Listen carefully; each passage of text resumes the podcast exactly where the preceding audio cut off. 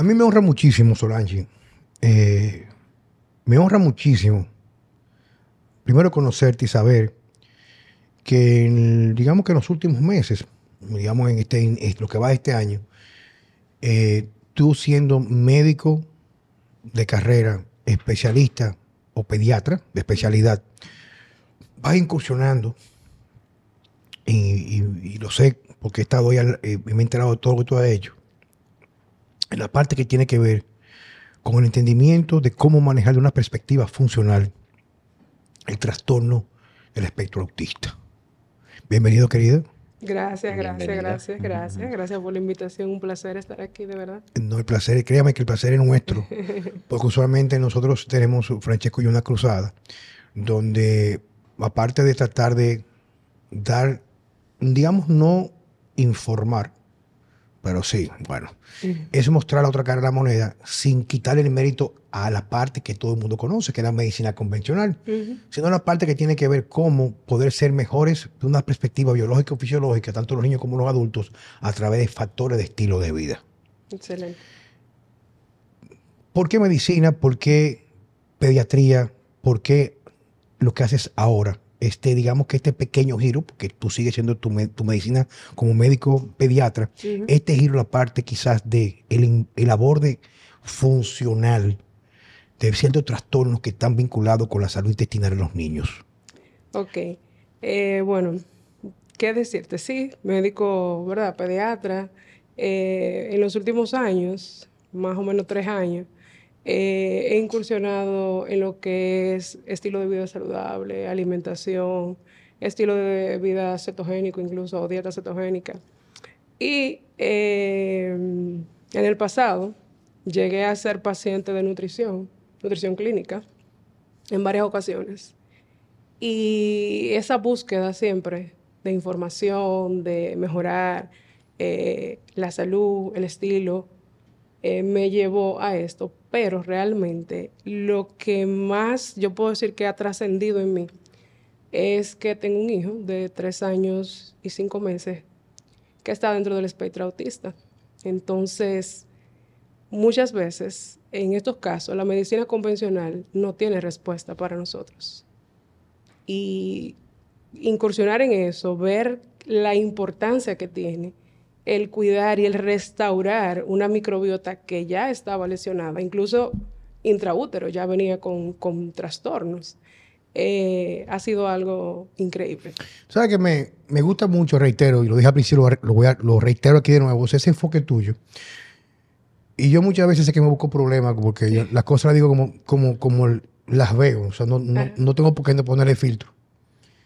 Y es que cuando se consultan, que son consultas más de labor social para orientar a los papás con niños eh, con cualquier trastorno que conlleva esa parte de la microbiota. Y la gente quizás no me va a entender, pero es que el intestino es parte, es un segundo cerebro. E incluso se, reconoce un mayor número de neuronas totales en el intestino que en el, en el encéfalo, arriba en la cabeza. Y es el hecho de que cuando me dicen a mis padres que yo converso con ellos, ya con niños con 5, 6 o 7 años en el espectro, me dice, mí, tenemos 6, 5 años en terapia, 4 años. Digo, es que con la terapia no va a mejorar. Claro. O sea, y, y una de las cosas que yo siempre le digo, bueno, digo siempre porque quiero, quiero que, mi, que mi discurso quede, que lo, lo sostengo y lo defiendo, es que es como cuando tiene una lesión, una fractura, una tendinopatía, y en la terapia, no digo que no hayan herramientas dentro de esta parte convencional que sí den resultados, la mayoría de las personas que se mejoran con terapias convencionales, fisioterapia, es por el reposo y los medicamentos que le ponen, no necesariamente porque puedan ir al fondo que lo llevó a la lesión, que puede ser un desbalance articular entre los músculos que sí adhieren a un, etc.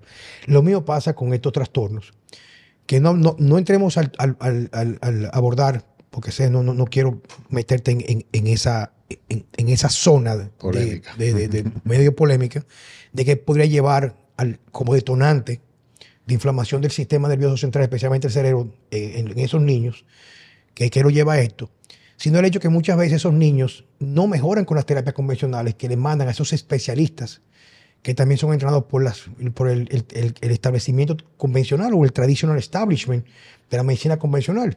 Digo yo, muchas veces son niños que tú lo tienes 5 o 6 años En terapia, a los seis años está mejor el primer, primer día, pero era porque iban a evolucionar como quiera, no por la terapia. Una terapia real es una terapia que tú llevas a un niño hoy y tú puedes decir en un tiempo X, en una proyección, que tuvo un cambio significativo, tangible entre los marcadores clínicos que lo hacen colocarlo en un grado del espectro.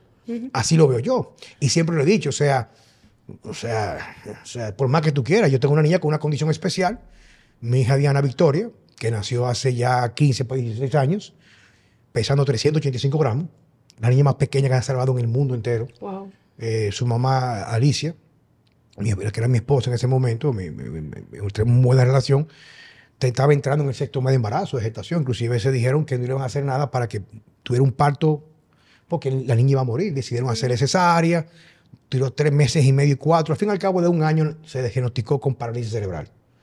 Y la niña, que el pronóstico que tenía por el, grado de insuficiencia, de lesión, pues, digamos lesión o falta de desarrollo, tenía los ventrículos completamente dilatados, que tiene, tiene muy poca masa encefálica.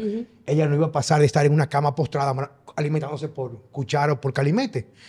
Y la niña con una alimentación que le hicimos prácticamente ya de toda la vida, toda la vida, sin cereales, sin lácteos, toda la vida, la niña tiene cierto grado de funcionalidad para lo que se iba a conseguir. Exacto. Y es porque su cerebro se pudo desarrollar en función como nosotros le pudimos aportar factores no inflamatorios en su alimentación. Exacto. Entonces me gustaría saber qué tú has aprendido, qué tú hiciste, qué tú estás haciendo, qué te hace a ti tan diferente al resto, cuando, al resto perdón, cuando tú haces el abordaje clínico, terapéutico, profiláctico en tu consulta. Mira, ¿qué me hace diferente? Yo diría que quizá no suena bonito que uno mismo lo diga, porque quizás mi calidad humana, ¿por qué no?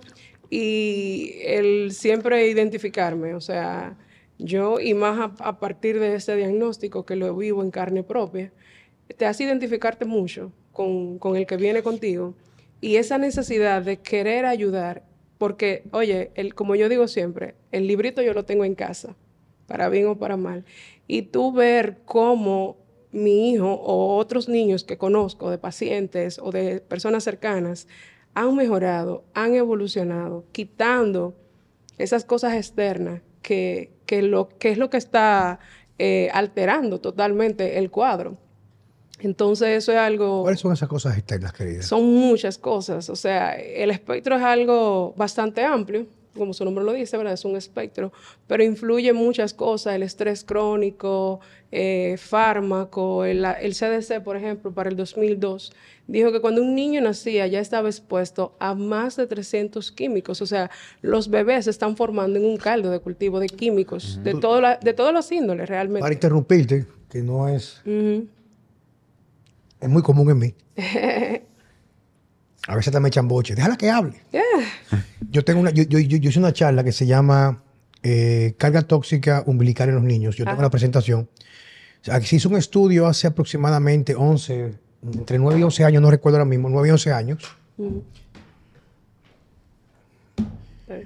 9 y 11 años, donde se tomó muestra de cordón umbilical, cordón umbilical, en cada uno de los estados Estados Unidos, incluyendo Hawái, Alaska, que están fuera del territorio continental, bueno, Alaska no, pero está dividido por, por Canadá. Y se encontraron cerca de 400 y picos, 400 y picos de derivados de petróleo en el condor umbilical de los niños. Incluso de estos, en un 60% eran carcinógenos, casi todos. Por eso es que muchas veces yo digo que muchas de las cosas que vemos especialmente, y es muy, muy específico a la sociedad norteamericana de estos grados de disforia de género, está muy marcado por la carga tóxica. Sí, claro. E incluso en Estados Unidos, que está prohibido en muchas partes del mundo, la atracina y otros eh, herbicidas y otro tipo de químicos que se utilizan para la, el glifosato, pero especialmente la atracina, porque se tira entre el cultivo para como herbicida y permea el agua subterránea. Está demostrado que inclusive en los Everglades, que es esa parte pantanosa en la Florida, hay muchas especies que ya son hermafroditas, o sea, que nacen usualmente con ambos sexos.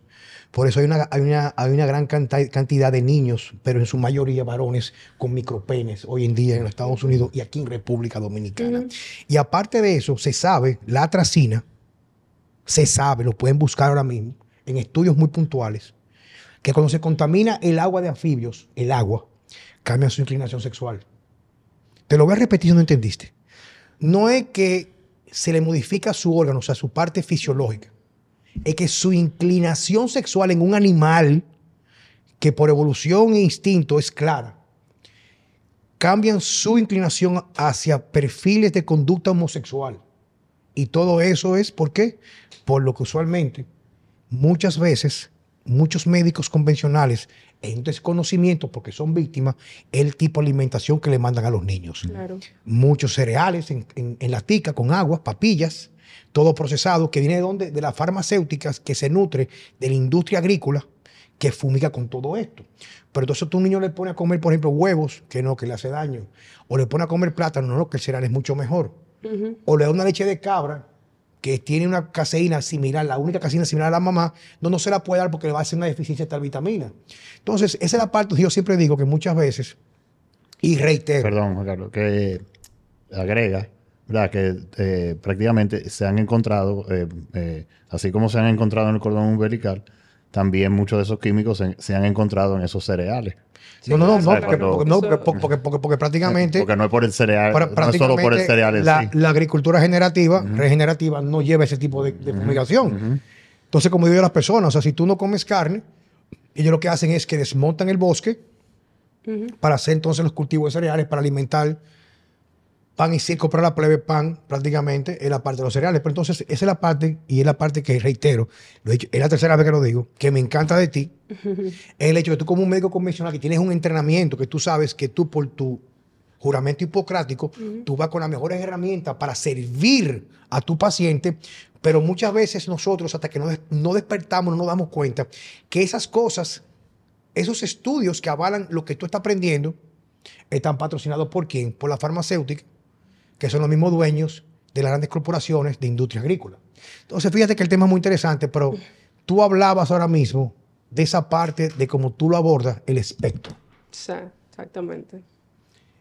Continúa, querida. Eh, no, te digo, es muy amplio. Hay múltiples, ¿verdad? Causas, eh, como mencionaba, los químicos, eh, lo, desde que el bebé nace ya, que está expuesto a tantas cosas, incluso el pensamiento tardío del cordón umbilical, cuando, cuando nace, hasta eso impacta en un, un buen neurodesarrollo en un recién nacido.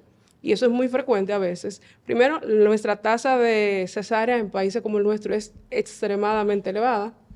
La lactancia materna del 2015 para acá apenas es que está tratando de, subirse o de rescatarse, por así decirlo. Y eh, con esto del cordón, es increíble, a veces tú entras a una cesárea a recibir un recién nacido. Óyeme, y tú te encuentras con profesionales que saliendo el bebé vamos a pinzar de una vez. Claro, hay otros que ya sí tienen ya un poquito, yo diría que de humanismo, y te dicen, doctor, usted me avisa, usted me avisa cuando cuando ya lo puedo pinzar. Y hasta ¿Qué, ¿qué, es pinzarlo? Cuando un bebé nace, que es verdad, nace eh, conectado al cordón umbilical, o sea, a la placenta, al cordón umbilical, con su mami, el, el durar esos minutitos, en teoría, se debe durar de un minuto a tres. Sí. Sin, sin pincharlo. Sin pinzarlo, o sea, colocarle la pinza. Eso, el tú no hacer eso, está descrito eso en los libros el tú no hacer eso, eso impacta el neurodesarrollo de un bebé. O sea, el tú quererlo pinzar rápidamente porque te tienes que ir, porque quieres cerrar el paciente. Pero, yo, no averigué el tiempo que le hicieron a una novela. Créeme que fue bien, parece, por cómo ella va. Entonces, ese, ese simple hecho, hasta eso impacta. Pero realmente, volví, digo, o sea, el espectro es demasiado amplio, son muchos factores, ¿verdad? Y, ¿por qué no? Eh, el más importante, o sea, la alimentación, lo que come la mamá desde el embarazo, incluso desde antes. ¿Qué tipo de suplementos mamá recibía desde antes? Si eran suplementos metilados o no, si mamá tiene un problema a nivel de metilación que no lo sabe o papá. Porque el tema con esto es que nosotros pensamos muchas veces que los padres solo le heredamos los genes a los hijos y no, le heredamos también nuestras bacterias, o sea, es un todo. Y ya solamente por ahí empezando, hay una alteración completamente. Checo. Eh, ahorita tú hablaste de profilaxis y, usted habló de eso mismo, de que, de que el daño viene ya desde, que el bebé está en la barriga. Exacto. Entonces, eh, por ejemplo, ¿qué, consejos eh, pudiera darse, dársele a, una, futura madre o, o quizá una, una mujer que ya está embarazada, pero y, y, escucha el programa ahora y qué, qué pudiera hacer. Eh, yo voy a hacer un- una pequeña anécdota. Cuando eh, nosotros decidimos buscar mi, mi primer hijo, eh, la, la mamá del niño, eh, su familia viene de Jaina. Y Jaina está reconocido como uno de, la- de los sitios más contaminados Del mundo. del mundo. Y Especialmente por plomo, ¿eh? eh, Exacto. Entonces yo eh, hablé con ella y nosotros, por ejemplo, decidimos hacer una un programa de, de-. ¿cómo se llama? De, Quelaciones. de quelaciones eh, antes de, de buscar el niño. Y obviamente yo la convencí como que, hiciera ciertos cambios en la alimentación. ¿Qué, qué ustedes Eso está recomiendan? excelente. Eso está excelente. Eh, pero sí, por ahí podemos empezar. Eh, incluso eh, sería importantísimo. Eh, primero, evaluar la microbiota de ambos padres. Eso es fundamental. Se puede hacer un GMAP, a ver qué hay de más, qué hay de menos, qué falta. Sí, y tratar de reparar eso. Perdón, perdón que les interrumpa como Juan Carlos. Eh, me llama la atención porque ¿qué, qué tanto impacto tiene el padre? Bastante. Porque Es que yo entiendo la madre como se gestiona adentro, pero... Oye, en el esperma ya hay microbiota, en el esperma del hombre. Ese esperma, si viene con dificultad, si no está en sus óptimas condiciones, ya por ahí empezamos. Aparte, hay genes, hay, hay un gen, que es el gen del ácido fólico, por ejemplo. MTHFR. Exactamente. Que en los niños dentro del espectro es sumamente elevado. O sea, el porcentaje de niños en el espectro que tienen esta mutación genética. Pero una cosa increíble, y por cierto, tuve una experiencia horrible con eso, porque yo lo hice aquí, a mi hijo, en sangre. Me lo reportan que no, que él no tiene la, la mutación. Y yo, ok, confiada. Bueno, yo lo hice en un laboratorio reconocido. Cuando estamos fuera del país, ahora lo repetiste. Perdón. Lo repetiste la No, prueba. no lo repetí. Pero allá hicimos un electroencefalograma cuantitativo y el comportamiento que, tuvo, que tuvieron sus ondas cerebrales dice si el niño tiene la mutación genética para ácido fólico. Sin embargo, se reportó negativo. Entonces, pudiera ser que o mi esposo o yo, uno de los dos tener la mutación o él heredarla de, de, qué sé yo, un abuelo o algo por el estilo. Entonces, eso son cosas importantísimas. ¿Cómo nos nutrimos antes? Eh, ¿Qué suplementos estamos utilizando antes? La actividad física de mamá y papá antes de buscar ese bebé. Porque el, el sedentarismo se ha visto ya que impacta fuertemente la microbiota. Bueno, porque también tiene una, una digo, yo- digo, yo aportando con el permiso tuyo, dos, facto- dos cosas grandes que quizás no desconocen, que una de las razones por la cual a las mujeres se le manda todo ácido fólico, que no, Exacto. que no es la parte metilable, sino es el folato, que no es lo mismo, es que las mamás que tienen este gen que se llama MTHFR, ese gen, es lo que lleva usualmente casi siempre a sufrir el niño espina bífida. Exacto. Entonces lo que hacemos con ese suplementación de, folato, que es una forma metilada de ácido fólico, es que tú apagues esa expresión genética y no la, no le pases esa mutación a tu bebé. Es lo que pasa. Y entonces pasa también otra cosa, que eh, inclusive en esa presentación que yo hice, que la hice, recuerdo yo, fue en Novo Centro, en, en el atrio de ellos, fueron varios médicos a escucharla, donde yo hablaba del impacto de los, de los factores ambientales en lo que tiene que ver, inclusive, incluso deficiencias nutricionales en la población mexicana de padres eh, emigrantes a, a- a- a California, esa carencia de algunos factores de metilación es lo que lleva a sus hijos a ser mucho más propensos al vandalismo. Eso es en California. Fíjate cómo van las cosas. O sea, esos factores, como usted está diciendo, que tienen que ver y tienen mucha incidencia en la transferencia de los padres a los niños, Exacto. desde, la- desde mucho antes del niño estar concebido, como también en la alimentación post-nacimiento. Postpartum, lleva a que tenga mucho más tendencia a tener una conducta antisocial.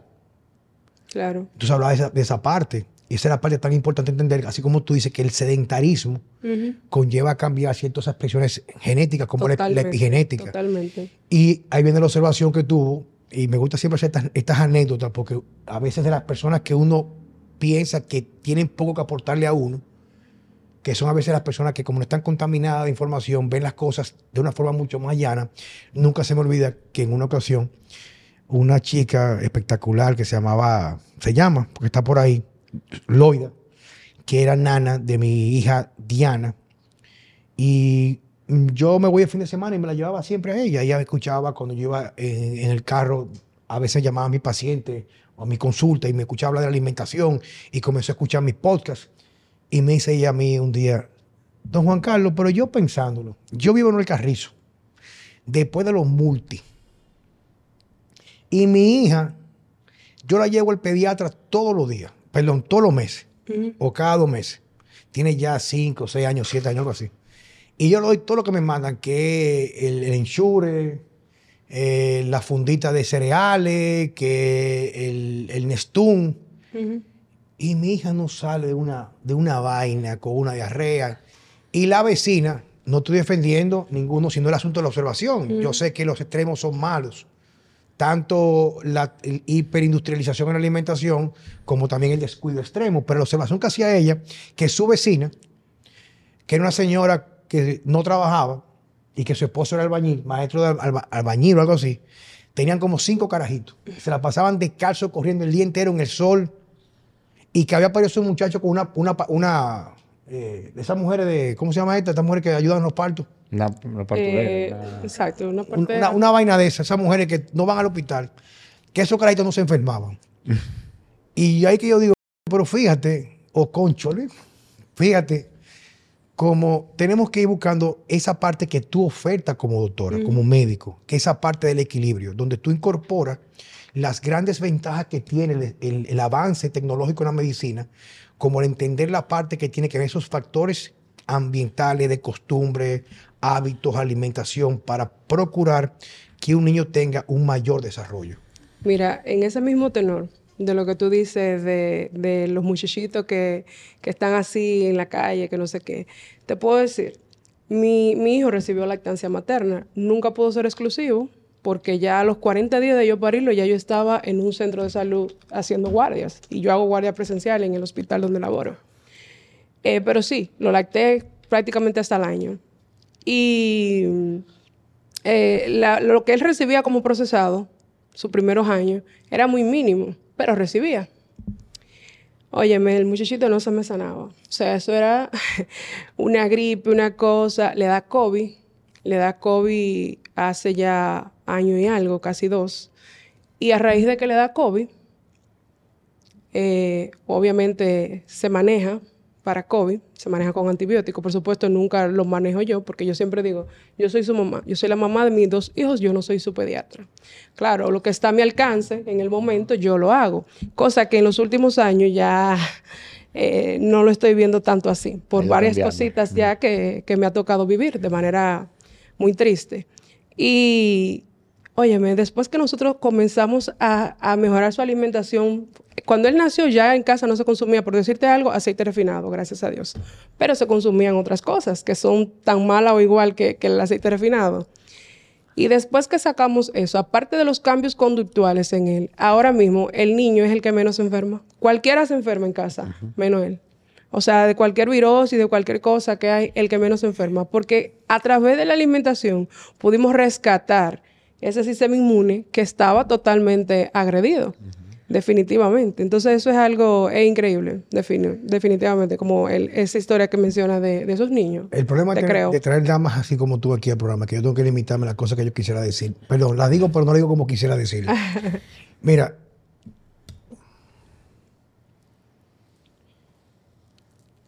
reitero, por eso usted está aquí, doctora Solari. Ajá. Usted está aquí por el respeto que le tengo yo. Claro, no, no es nada personal con nadie, sino como usted muestra una pasión mucho más allá del hecho que tiene que vivir, tiene que facturar, que sea una proveedora de, bien- de bienestar. Pero hay unos médicos. Decía que en Cuba le llaman a aquellas cosas que están un poquito más al, al- al sur del ombligo, le llaman los arsenales de La Habana. Hay cosas que me hinchan los arsenales de La Habana. Yo voy a estudiar una charla, escucha esto, a una charla a Puerto Plata y Santiago. Y una mamá se para con un niño de cuatro años. En la que timbale, viejo. Que su pediatra lo tiene tomando estatinas porque tiene colesterol en 220. Es otro tema. Aguanta. Para que le pongan un pie a esto. Tú no sabes que hay dos condiciones de la naturaleza que incrementan el colesterol, que es el embarazo y la niñez. Así es. Que el colesterol es una de las fucking más hermosas que hay en el ser humano y que sube y cuando sube por una razón nunca te va a matar el colesterol. Que el colesterol es la materia prima para regenerar la membrana celular, Exacto. fortalece la inmunidad y muchas veces tiene un efecto antiinflamatorio. Y para formación de hormonas. Entonces ahora mismo, ese grupo de azarosazo, tú no sabes que tú a un niño pequeño tú le das estatinas y tú lo que haces es descojonarlo quizás para el resto de la vida. Y ahora mismo me llaman, me escriben, que me escriben una cantidad de personas en redes sociales y que yo me he abstenido de dar, de dar respuestas para protegerme. Que, que el médico a un niño de dos años tres, le quiere mandar estatina. Digo, bueno, tiene que tener colesterol en 500 un colesterol en 205 que está muy alto. Mierda, pero qué timbale, viejo. O sea, ¿hasta dónde llega? Es, es- es que la pregunta mía es, vamos a suponer, suponer que yo soy un corrupto político o un corrupto de una compañía farmacéutica, que lo que yo quiero es dinero para darme mi lujo. Yo creo que todo tiene que tener un límite.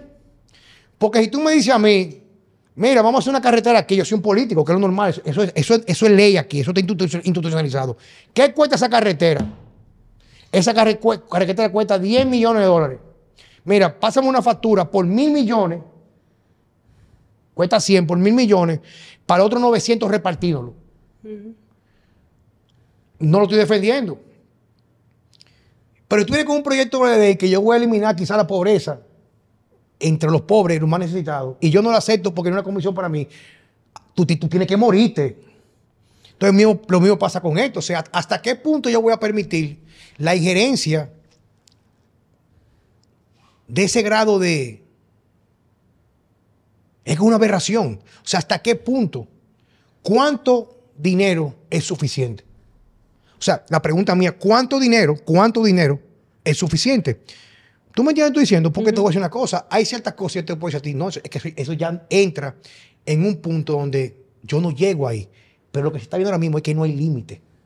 La maldad humana está revestida en un egoísmo y una falta de empatía social. O sea, ¿hasta cuándo tú no te vas a dar cuenta que un día te pueden tocar la puerta a ti? Entonces, ¿cómo tú me vas a decir a mí que a un niño, eso está escrito, escrito en ciencia. Hay dos condiciones donde la naturaleza, por llamarlo así la fisiología, incrementa el colesterol de forma automática, porque tiene un papel fundamental para el desarrollo, y es en una mujer embarazada y un niño que se está desarrollando. O sea, el hígado, su cuerpo lo va a producir porque lo está demandando para desarrollarlo. Si tú le cortas eso, tú vas a crear un tarado. Porque tiene que ver en la formación de su tubo neural, una gran cantidad de factores que inciden en su desarrollo íntegro como ser humano. Entonces, la pregunta mía, Checo, doctora, ¿hasta dónde llega la avaricia del ser humano? No, no tiene límite. Doctora, entonces cuéntame, ¿qué más entonces? Entonces estábamos hablando, y ahí le pido perdón, doctora. No, no, tranquila. Pero estábamos hablando de la parte de cómo usted ve factores como, en, clase, en el caso suyo particular, al mejorar la alimentación, muchos de estos indicadores del espectro fueron mejorando en sus hijos. En su práctica actual, usted estuvo especializado en estudiar en Panamá, si no me equivoco. Eh, realmente en Panamá yo estuve eh, haciendo algo personal, por así decirlo. Era haciendo unos tratamientos. Hicimos allá trasplante de microbiota intestinal a mi hijo y un sinnúmero de, de abordajes. Pero obviamente también me nutrí al máximo porque el estar, el tener la oportunidad, vamos a decirlo de esa forma, de poder ver las dos caras de la moneda, como mamá y como médico, en un mismo lugar, pues uno le saca, diríamos que mayor provecho. Aparte de que con la persona que estuve allí, como médico de cabecera, es alguien que siempre está dispuesta a, darte conocimiento, eh, a brindarte su experiencia y fue algo muy, muy increíble en ese sentido. Pero sí, obviamente se, se aprendió muchísimo y estando allá tuve la oportunidad de terminar neurodesarrollo y TEA, que lo había comenzado este año y gracias a Dios ya culminamos esa parte. Perdón, el trasplante, ¿cómo se hace? De, de- El trasplante- Hay un donante. Ajá, sí, son trasplantes fecales que la doctora realiza. La doctora es de las primeras, pionera en el mundo, haciendo estos trasplantes fecales. Ella, al igual que, que yo, es madre de una niña que estuvo en el espectro, Incluso la puedes buscar en, en, su, en sus cuentas y, por ejemplo, en las redes de Primer Impacto. Y tú miras una entrevista de ella con sus hijas y es increíble, porque su hija, o sea, totalmente a la fecha neurotípica, totalmente. Eh, y ella le trasplantaba materia fecal de, a la gemela, eh, perdón, a la melliza, porque son mellas, que no estaba en el espectro, le trasplantaba, o sea, la de la niña que tenía el espectro, al revés. A la niña neurotípica, ella tomaba la materia fecal de esa niña y se la trasplantaba a la hermanita que sí estaba en el espectro. Entre hacer eso, alimentación y muchísimas otras cosas, ella logró sacar a su hija del espectro. Su hija es totalmente neurotípica a nivel tal de que este año va, a la universidad. Y claro, mucha gente diría, ay, pero es el año, ¿y cuánta gente con un nivel 1 en el espectro va a la universidad? Claro que sí, pero yo creo que tú veas el nivel. O sea, esa niña totalmente neurotípica. Yo, leí, en el libro, eh, se llama Cerebro de Pan, y también el libro Alimenta tu cerebro, del mismo autor. Ajá. Permuter se llama el autor, creo que doctor Permuter, si no me equivoco. Si no, me, me corregirán cualquier cosa.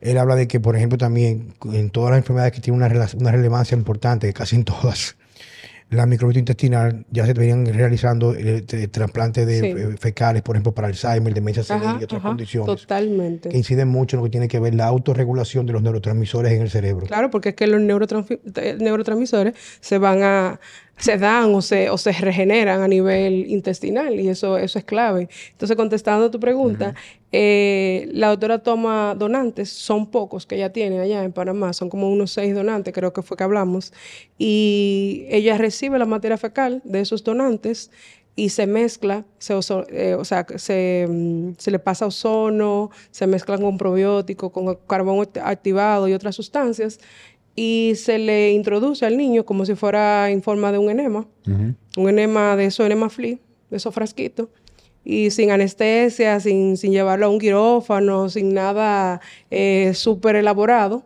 Se coloca el niño en, eh, a boca abajo y se le pone su enema flea con la materia fecal. Entonces hay niños que, ¿qué te digo?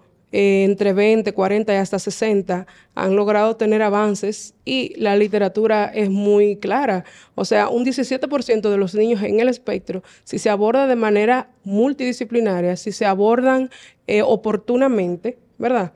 Y obviamente, ¿qué tanto se lesionó ese intestino? ¿Qué tanto se inflamó ese cerebro? Porque al día de hoy el autismo se está describiendo como una neuroinflamación crónica, dinámica y sistémica. Esa es una de las definiciones más, más actuales eh, por la Sociedad Argentina del Neurodesarrollo ITEA, que para mí, mi respeto para los argentinos, porque, óyeme, han, han hecho aportes increíbles, increíbles en lo que es el neurodesarrollo, el abordaje, los avances. Ha sido muy, muy, muy bueno su, eh, sus aportes, básicamente. ¿Tú piensas incorporar todo esto que has aprendido eventualmente en tu práctica profesional aquí en República Dominicana? Lo estamos incorporando. Ah, ya lo estás haciendo. Claro que sí, lo estamos incorporando.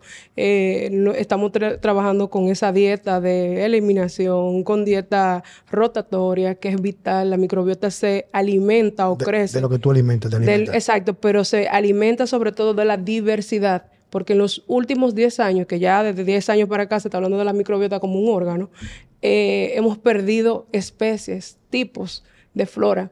Entonces, la microbiota se alimenta no solamente de que sea comida real, de que sea comida sana, sino de que tú le des variedad. Por eso, por ejemplo, la importancia de las vísceras en este tipo de alimentación, en estos casos neurodegenerativos, porque las vísceras, por el tipo de aminoácidos que tienen, que son variables, que no es el mismo que tú comete una pechuga. Mucho, mucho aminoácido sulfuroso mucha glicina. Exactamente, pues van a regenerar ese, ese intestino, por tanto, eh, vamos a tener un impacto a nivel cerebral.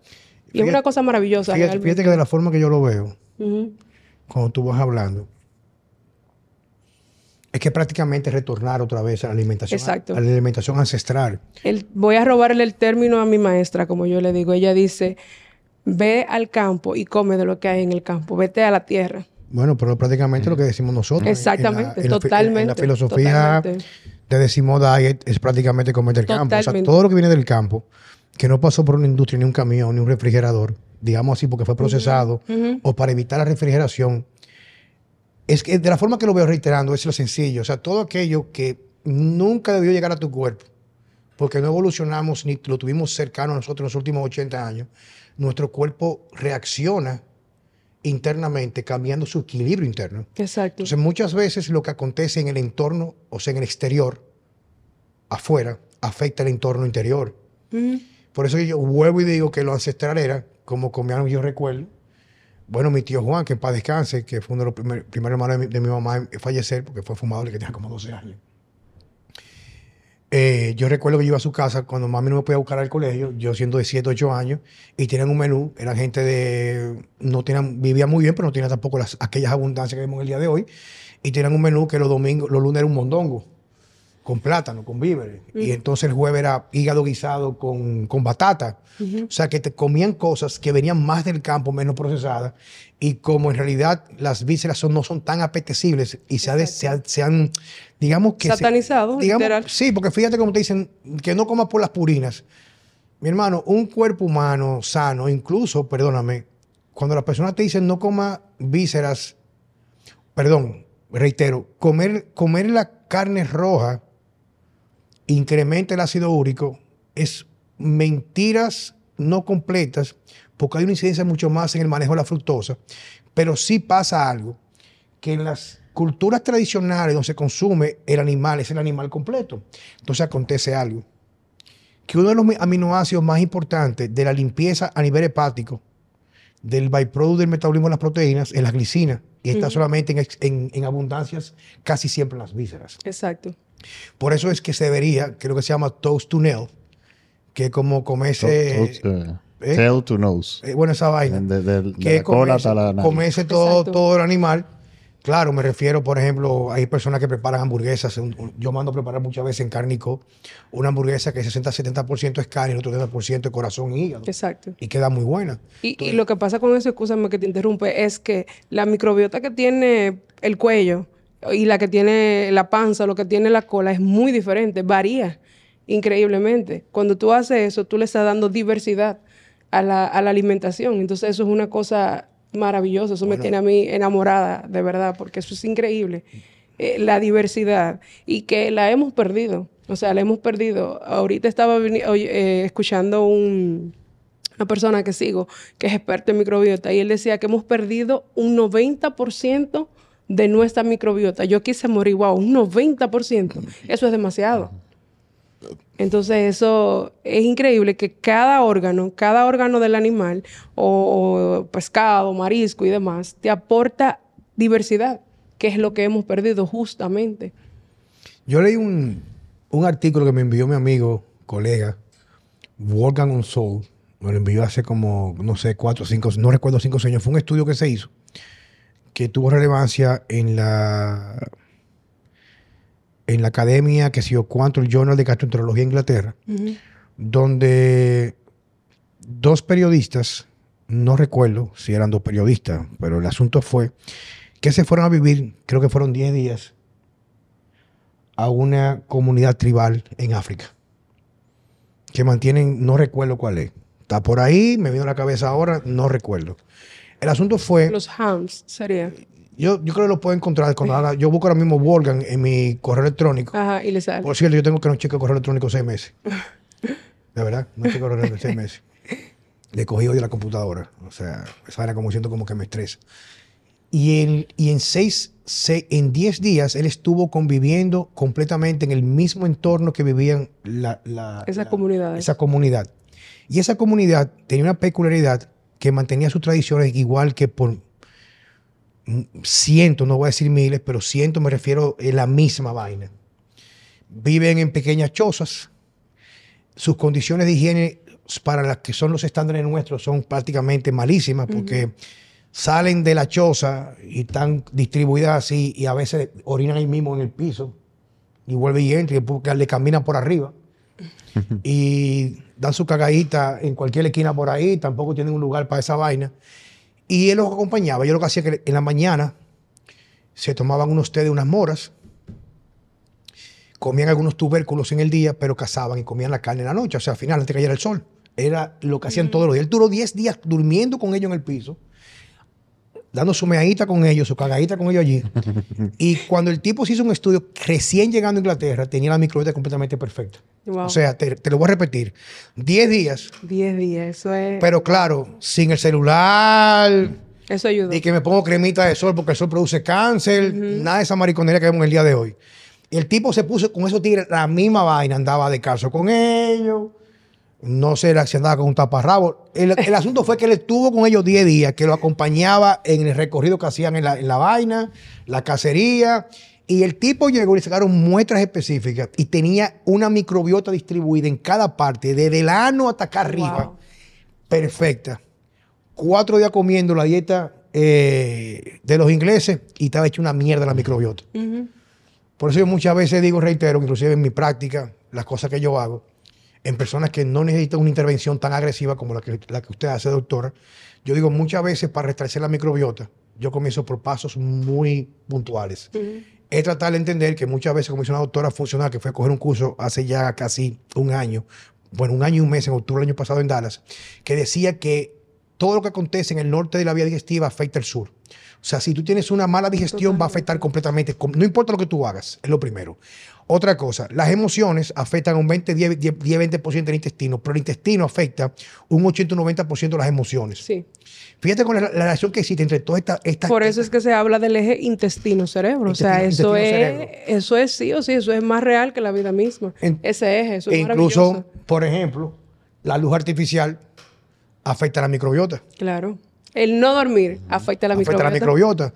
Entonces, por eso es que vuelvo y reitero, como dices tú, maestra, y decimos Checo y yo, tenemos que ser, ser un poquito más ver- vertidos o inclinados a recuperar de forma como antídoto a la, a la- a la vida artificial un poco más de naturaleza. Totalmente. Mira, eh, yo he leído algo sobre eso también, eh, muy interesante, y, y de- decía eso mismo, que tú tomabas eh, un estudio de ese, de esas personas que se van de casa, que se van de pesca, que tiene, creo que es de los Hans, no, no recuerdo bien también, pero creo que sí, tengo que volver a revisar.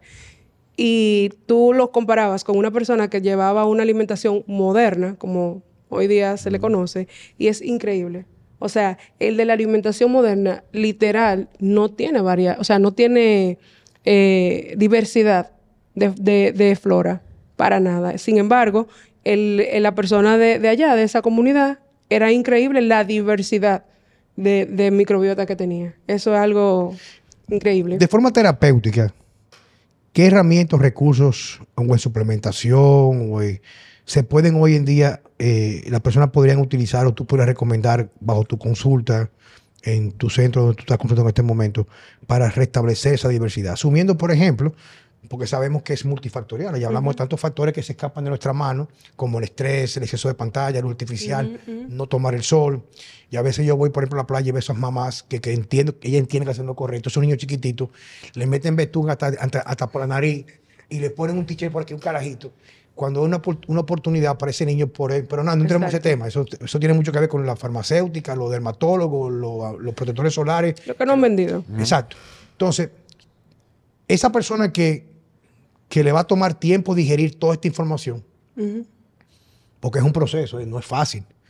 Cuando tú escuchas esto, hay un demonio aquí atrás diciéndote, eso no es así, tú sabes, tú tienes leyendo 10 años que el sol produce cáncer. Tigres tan locos. O que la carne produce cáncer, o que la víscera sube en el colesterol, etcétera, ese tipo de cosas. Toma tiempo, eh. Y a veces todavía cuando tú estás llegando la- ya, la- allá al final para tú tomar, vuelve y te recae atrás, coño, pero cuidado si yo estoy equivocado. Eso toma tiempo. Claro.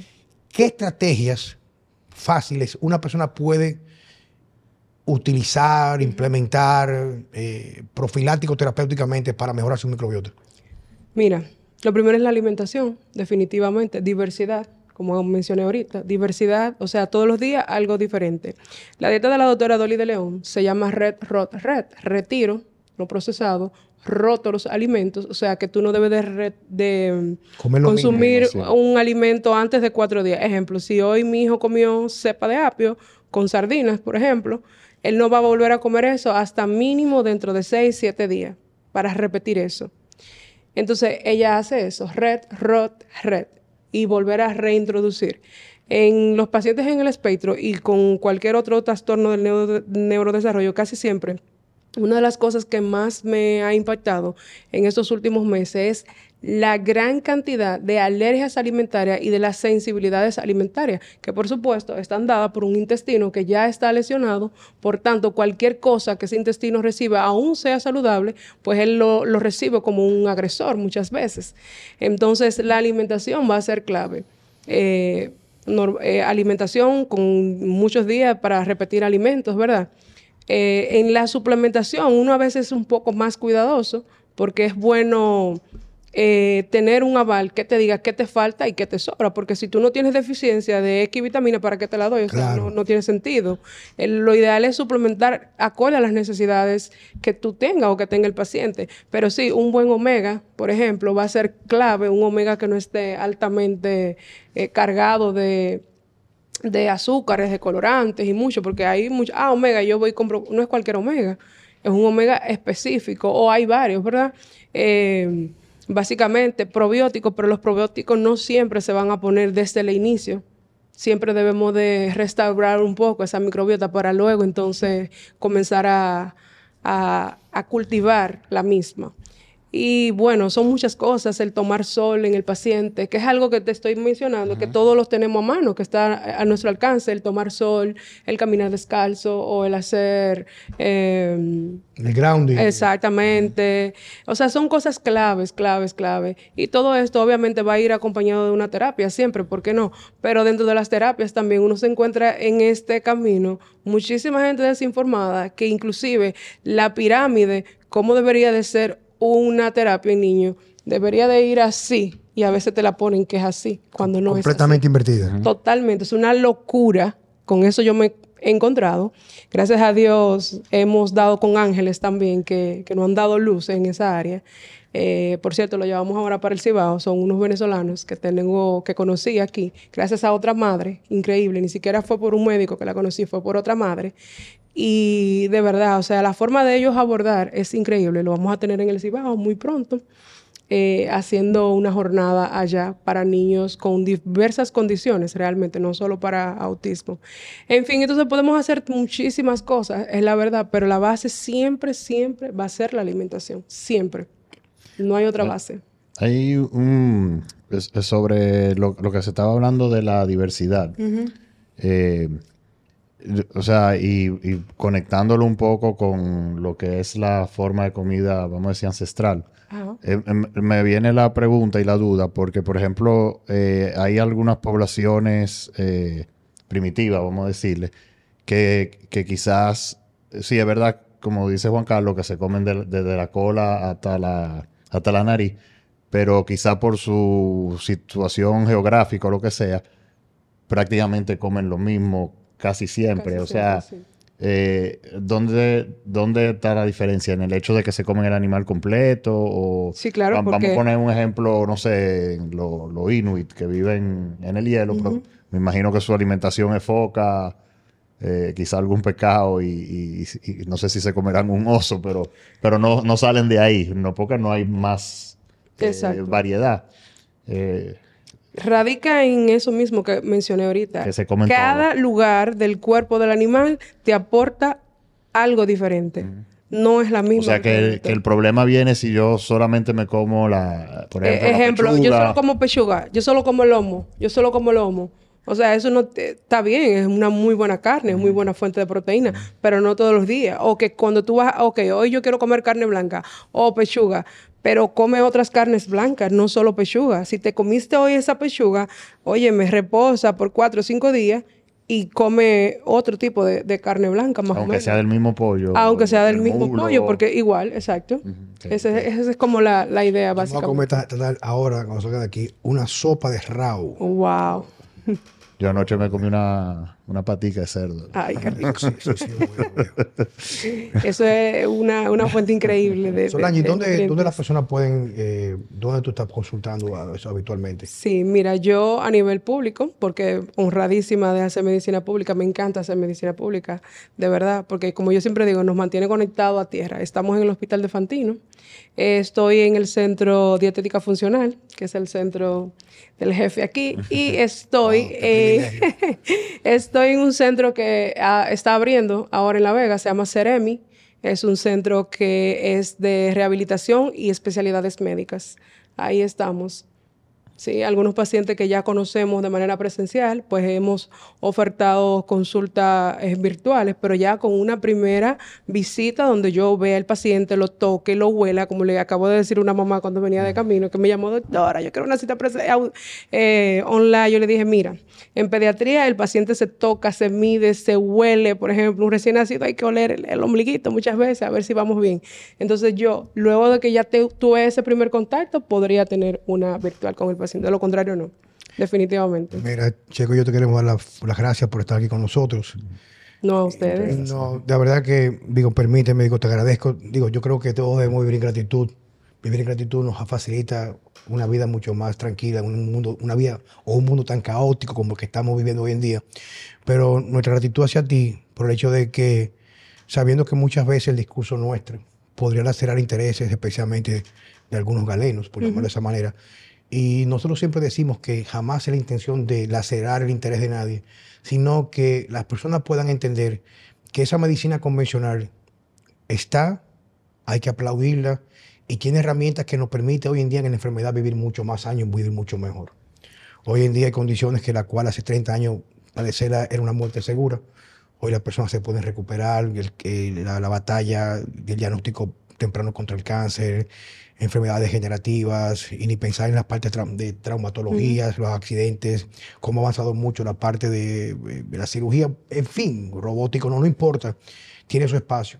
Pero nuestro discurso es que las personas deberían, usualmente, entendemos nosotros, darse la oportunidad de entender, darse la oportunidad de entender o probar que muchas veces la salud como la parte es vivir con plenitud, en plena capacidad mental, funcionalidad física, sin obesidad, eh, una obesidad que no te permita moverte, o sea, sabemos que es multifactorial la obesidad, la alimentación es, un- es una parte pequeña del cuadro completo, es que hay otra cara en la moneda Claro. te queremos felicitar porque creo que ese paso que tú has dado te pone en una posición de ventaja.